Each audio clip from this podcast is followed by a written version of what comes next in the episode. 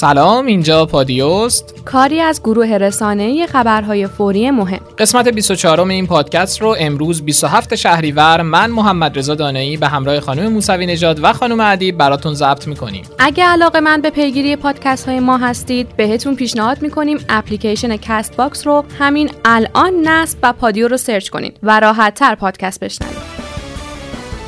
امروز در جلسه هیئت دولت آقای روحانی در خطاب به آمریکایی‌ها صحبتی کردند که بریم بشنویم. آمریکایی‌ها نمیتونن با فشار حداکثری به جایی برسن و من در اینجا اعلام میکنم به مقامات آمریکایی مذاکره با فشار حداکثری ناممکنه. اگر شما راست میگید دنبال مذاکره هستید، باید همه فشارهاتون متوقف بشه. همه دنیا میفهمن مذاکره در شرایط فشار معناش چی هست. هیچ کشوری حاضر نیست در شرایط ادامه فشار حداکثری با شما حرف بزنه، با شما مذاکره بکنه. شما اگر واقعا حسن نیت دارید، واقعا پشیمان شدید، ما که هنوز علائم توبه رو نمیبینیم، ولی حالا اگر میخواید توبه واقعی انجام بدید، راهش اینه فشار حداکثری رو قطع کنید، صداقت خودتون رو نشون بدید، به مردم بزرگ ایران ظلم و فشاری که وارد می‌کردید تمام کنید. خب شرایط که مساعد شد، اون وقت شرایط فرق می‌کنه. حالا به جای اینکه شما بیایید شرایط مثبت کنید، فشار اقتصادی داشتید، فشار روانی داشتید، حالا میخواید یک فشار دیگر هم وارد کنید، اتهامات جدید. تا حالا فشار اقتصادی حداکثری بود، حالا شده تهمت‌های حداکثری، اتهامات حداکثری، حرف‌هایی که نه پایه داره نه اساس داره و خود شما میدونید این حرفا حرفهای بی‌معنا هست. همچنین در این جلسه ربیعی سخنگوی دولت در مورد جزئیات حذف یارانه ها هم توضیحی داد و گفت یارانه حدود 700 الی 800 هزار نفر که درآمد بالای میلیاردی در سال دارن قطع میشه. برای شناسایی این افراد کار دقیقی انجام شده و مجموع هزینه هایی که دارن و شاخص هایی مثل خودرو، مسکن و هزینه های خانوار مد نظر قرار گرفته. ماجرای تغییر پوشش شبنم نعمتزاده به چادر در دادگاه رو که یادتونه و اعتراضاتی که بعدش در شبکه‌های اجتماعی شد. حالا عکسی از ایشون با لاک ناخون منتشر شده و کاربرا دوباره در اعتراض به این موضوع گفتن چادرت رو باور کنیم یا لاک ناخونت رو. نمونه‌ای از قسم حضرت عباس و دم خروس در دادگاه شبنم نعمتزاده. دیروز در پادیو از اظهارات ضد و نقیض ترامپ انتقاد کردیم. حالا واشنگتن پست هم در این مورد از رویکرد دوگانه ترامپ در قبال ایران نوشته ترامپ از طرف ایران رو بزرگترین تهدید خاورمیانه میخونه که سخت‌ترین تحریم‌ها رو نیز علیه اون اعمال کرده و از طرف دیگه مشتاقانه مایل به نشستن پای میز مذاکره با رهبران ایرانه. این تناقضات سرگیجه‌آور از دیدگاه ترامپ دارای منطق مشخصیه، اما عدم قطعیت و آشفتگی تصمیم‌گیری در سیاست خارجی ترامپ رو هم برجسته میکنه.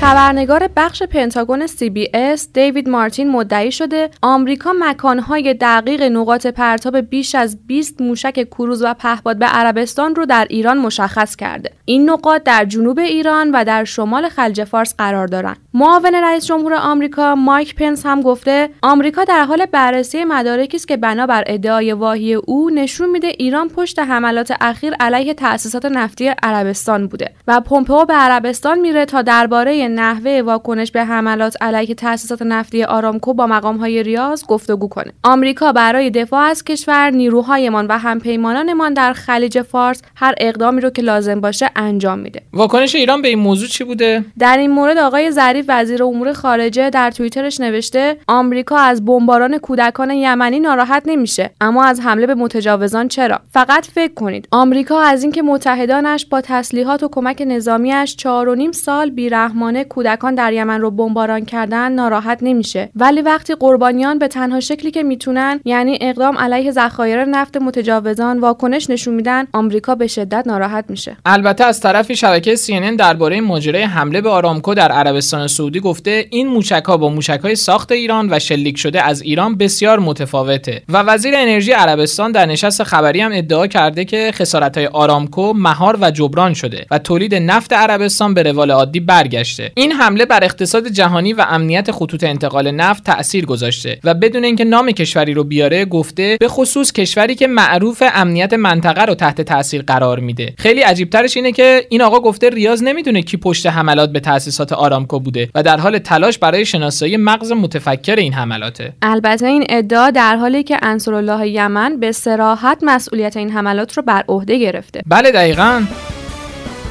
چند روز پیش گزارش منتشر شد از جنجال تقلب یک خانم در دانشگاه شهید بهشتی. رئیس کلانتری ولنجک سرهنگ رضا صادقی در این باره گفته مدتی قبل با پیگیری حراست دانشگاه شهید بهشتی پرونده‌ای برای رسیدگی به کلانتری ولنجک ارجاع شد که در پی اون دختری جوان بدون طی هر گونه مراحل ثبت نام و حتی شرکت در کنکور اقدام به حضور در کلاس‌های تئوری و عملی رشته دندانپزشکی این دانشگاه کرده. متهم به تقلب دانشگاهی در جواب گفته سلام، من مریم مختاری هستم. من دانشجوی قلابی نیستم و از هیچ راه غیرقانونی وارد دانشگاه شهید بهشتی نشدم. من با رزومه و اعتبار علمی که داشتم مجوز گرفتم و وارد دانشگاه شهید بهشتی شدم. من مریم مختاری از آقای دالبند، از همه سایت ها و از همه افرادی که این خبرهای کذب و دروغ رو با اسم و عکس من منتشر کردن و با آبروی من بازی کردن شکایت میکنم و حتی اگه قرار باشه با پرونده 200 نفر مواجه بشم تا پای جونم وای میسم و این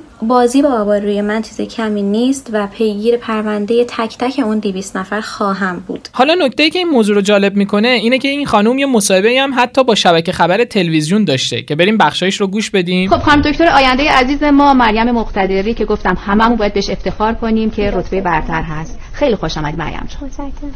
به نام خدا. من اول سلام عرض می‌کنم خدمت شما خانم هاشمی عزیز، آقای مهندس رنجام بزرگوار و همه بیننده‌های خوب این برنامه به خصوص کنکوریای عزیز. امیدوارم که حال همتون خوب باشه و امیدوارم که من امروز بتونم صحبت‌هایی به ارزشمندی وقت تک تک شماها دوستان عزیزم داشته باشه. عجب جمله ارزشمندی، واقعاً وقت بچه‌ها خیلی گرانبها هست، باید قدرش رو بدونیم. مریم جان وقتی کسی میاد توی برنامه ما و موفق هست، اصولاً سعی می‌کنیم مسیر موفقیتش رو با هم دیگه طی کنیم. بچه‌ها یاد بگیرن و شما میتونید گوی آموزشی برای همه بچهای ایران باشید. من میخوام ببینم که چه جوری اصلا شروع کردی؟ اصلا میخوای شما دربارش یه توضیح مختصر بدید بعد ایشون به سوالات من جواب بدن. خانم مختاری اولا که از نظر ذایقه هوشی، بهره هوشی، ذایقه یادگیری اینه که خب همه چیز سطح عالی بوده و تلاش خودشون همچنین یکی از دانشجوهای دانشگاه شهید بهشتی هم در این مورد توضیحات جالبی داره. ایشون آذر ماه پارسال میره کتابخونه دانشگاه دندون که مثلا اونجا درس بخونه، بعد با یه چند نفر دوست میشه، سعی میکنه لینک ایجاد کنه، رابطه ایجاد کنه با بچهای دندون و بعد از بهمن ماه تحت عنوان دانشجو دندونپزشکی ترم 6 میره سر کلاسای نظری صبح باشون میشینه ولی هیچ وقت امتحان نمیده. به همه برمیگرده میگه که من امتحانم آموزش از من جداگانه نمیگیره و یه نمره‌های سوری همینجوری خودش میگه به من 18 دادن، به من 19 دادن، ولی هیچ استادی نیست که تایید بکنه که واسش نمره‌ای رد کرده یا حتی توی سامانه سما، یعنی توی اون سیستم کامپیوتری که برامون نمره میاد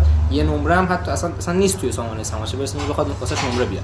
اگه داره حالا میتونه یه اسکرین‌شاتی بگیره بذاره که هیچ وقت این کارو نمیکنه. و مورد بعدی هم این که به مسعود، که حالا نمیگم مسعود کیه خودش میدونه، گفته بوده که دانشکده داروسازی دانشگاه آزاد میخونه اول و به دوستاش هم مثلا همین رو گفته بوده ولی مشخص میشه که اون هم دروغ بوده و اینم خودش عجیبه که چجوری از دانشکده داروسازی دانشگاه آزاد تطبیق داده واحدش اومده ترم 6 دانشکده دندونپزشکی نشسته و درس خونده. اصلا اینکه عجیبه تطبیق واحد اینجوری ما نداریم اصلا. و اینم که گفته ام بی ای دانشگاه تهران هم مثلا که میخونده که اونم خوشحال میشم اگه اثبات کنه که میخونده.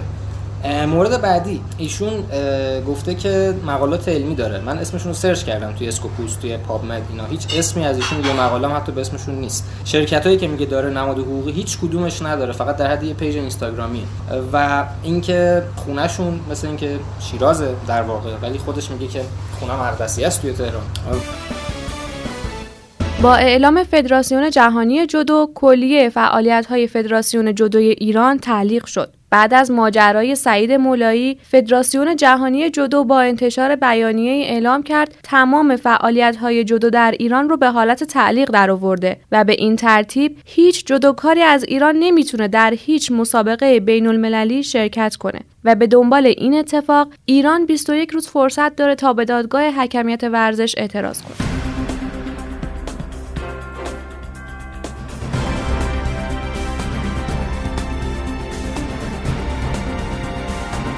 خب بریم سراغ روزنامه‌های امروز. حسین شریعت مداری مدیر مسئول روزنامه کیهان در ستون نکته امروز این روزنامه با عنوان آرزوهای آمریکا رو به خبر تبدیل نکنید، ضمن تحلیلی بر بیانات رهبر انقلاب درباره مذاکره با آمریکا نوشته که شرط توبه آمریکا که در بیانات دیروز حضرت آقا اومده شرط یا موضع جدیدی نیست. خب آمریکا اگه بر فرض محال توبه کنه و از ظلم کردن دست برداره دیگه آمریکای امروز نیست. مسئله مورد نزاع و درگیری ایران و آمریکا هم که بر سر خاک آمریکا و مردمش نبوده، بلکه خوی استکباری آمریکا و جنایات بیشمارش در سراسر جهان علت و عامل تنازع و تخاصمه که اگه از میان برداشته بشه زمینه و علتی برای ادامه دشمنی باقی نمیمونه. از دختر خانمی که امروز خبرش آوردیم و متهم به تقلب بود چه خبر؟ فریختگان به این موضوع با تیتر شوک پول کثیف به کنکور پزشکی پرداخته. فریختگان در این مورد نوشته آیا شده تا کنون به بهانه نداشتن کارت دانشجویی نتونین وارد دانشگاه بشین؟ اگه این اتفاق برای شما رخ داده پس واکنشتون به این خبر جالبه. فروش صندلی تو دانشگاه‌های علوم پزشکی حدود یک سالی هست که سر زبونا افتاده. حالا این خانم ناگهان اعلام کرده از پشت پرده این جریان با خبره. دلیل اصلی این خبر افزایش نرخ ارز و بازگشت افرادیه که طی سالهای گذشته ترجیح داده بودن به جای وایسادن تو صف کنکور به دانشگاه‌های پزشکی خارج از کشور برن و حالا تمایل دارن به دانشگاه‌های داخلی، اونم دانشگاه‌های مطرح برگردن. در میان دعوای دو طرف حرفای دانشگاه علوم پزشکی شهید بهشتی و این خانم هم هر دو عجیب و پر ابهام به نظر میرسه. گاز اشکاور جواب سفره خالی کارگر. روزنامه همدلی در گزارشی با موضوع اعتراض کارگران شرکت هبکو عراق نوشته هنوز زخم اون چیزی که بر کارگران هفت تپه گذشت و تاوان سنگین صدای اعتراضشون التیام پیدا نکرده که این بار ندای فغان کارگران شرکت هبکو عراق بر آسمانه. کارگرانی که در این وانفسای فقر و تنگی معیشت در جنگ هر روزه با زندگی نه به امید فردایی روشن، بلکه صرفاً دنبال لقمه نونی هستند و شوربختانه به جای شنیده شدن پاسخی بهتر از بازداشت و ضرب باتوم‌ها و گاز اشکاور میهمان سفره خالی اونا نشد. یک روز بعد اینکه آمریکا از برجام خارج شد و تحریم‌های مختلفی علیه ایران وضع کرد، سوئیفت دسترسی ایران به بانک‌های جهانی رو قطع کرد. ولی اون موقع ادعاش این بود که به خاطر تحریم‌ها این کارو نکرده. مسئله ثبات و امنیت این سیستم میان بانکی بوده. حالا سازندگی این موضوع رو دستمایه گزارشی با تیتر در جستجوی بانک کرده و از تمام راه‌های ارتباطی بانکی ایران با جهان گفت. روزنامه فریختگان در مطلبی در مورد پسر بچه فوت شده در ورزشگاه آزادی با تیتر عماد مقصر احتمالی فوت عماد نوشته اولین بار نیست که اتفاق تلخی رخ میده و هیچ کس هم اونو گردن نمیگیره. شاید مثل هواپیمایی که سقوط میکنه و خلبان فوت شده بهترین فرد برای مقصر نامیده شدنه. این بار هم بشنویم که مقصر اصلی این اتفاق عماد بوده که بدون وسایل و البسه ایمن نزدیک داربسته شده. دستایی که کسی به طور دقیق نمیدونه چرا با وجود هزینه بالا هنوز مورد استفاده قرار میده.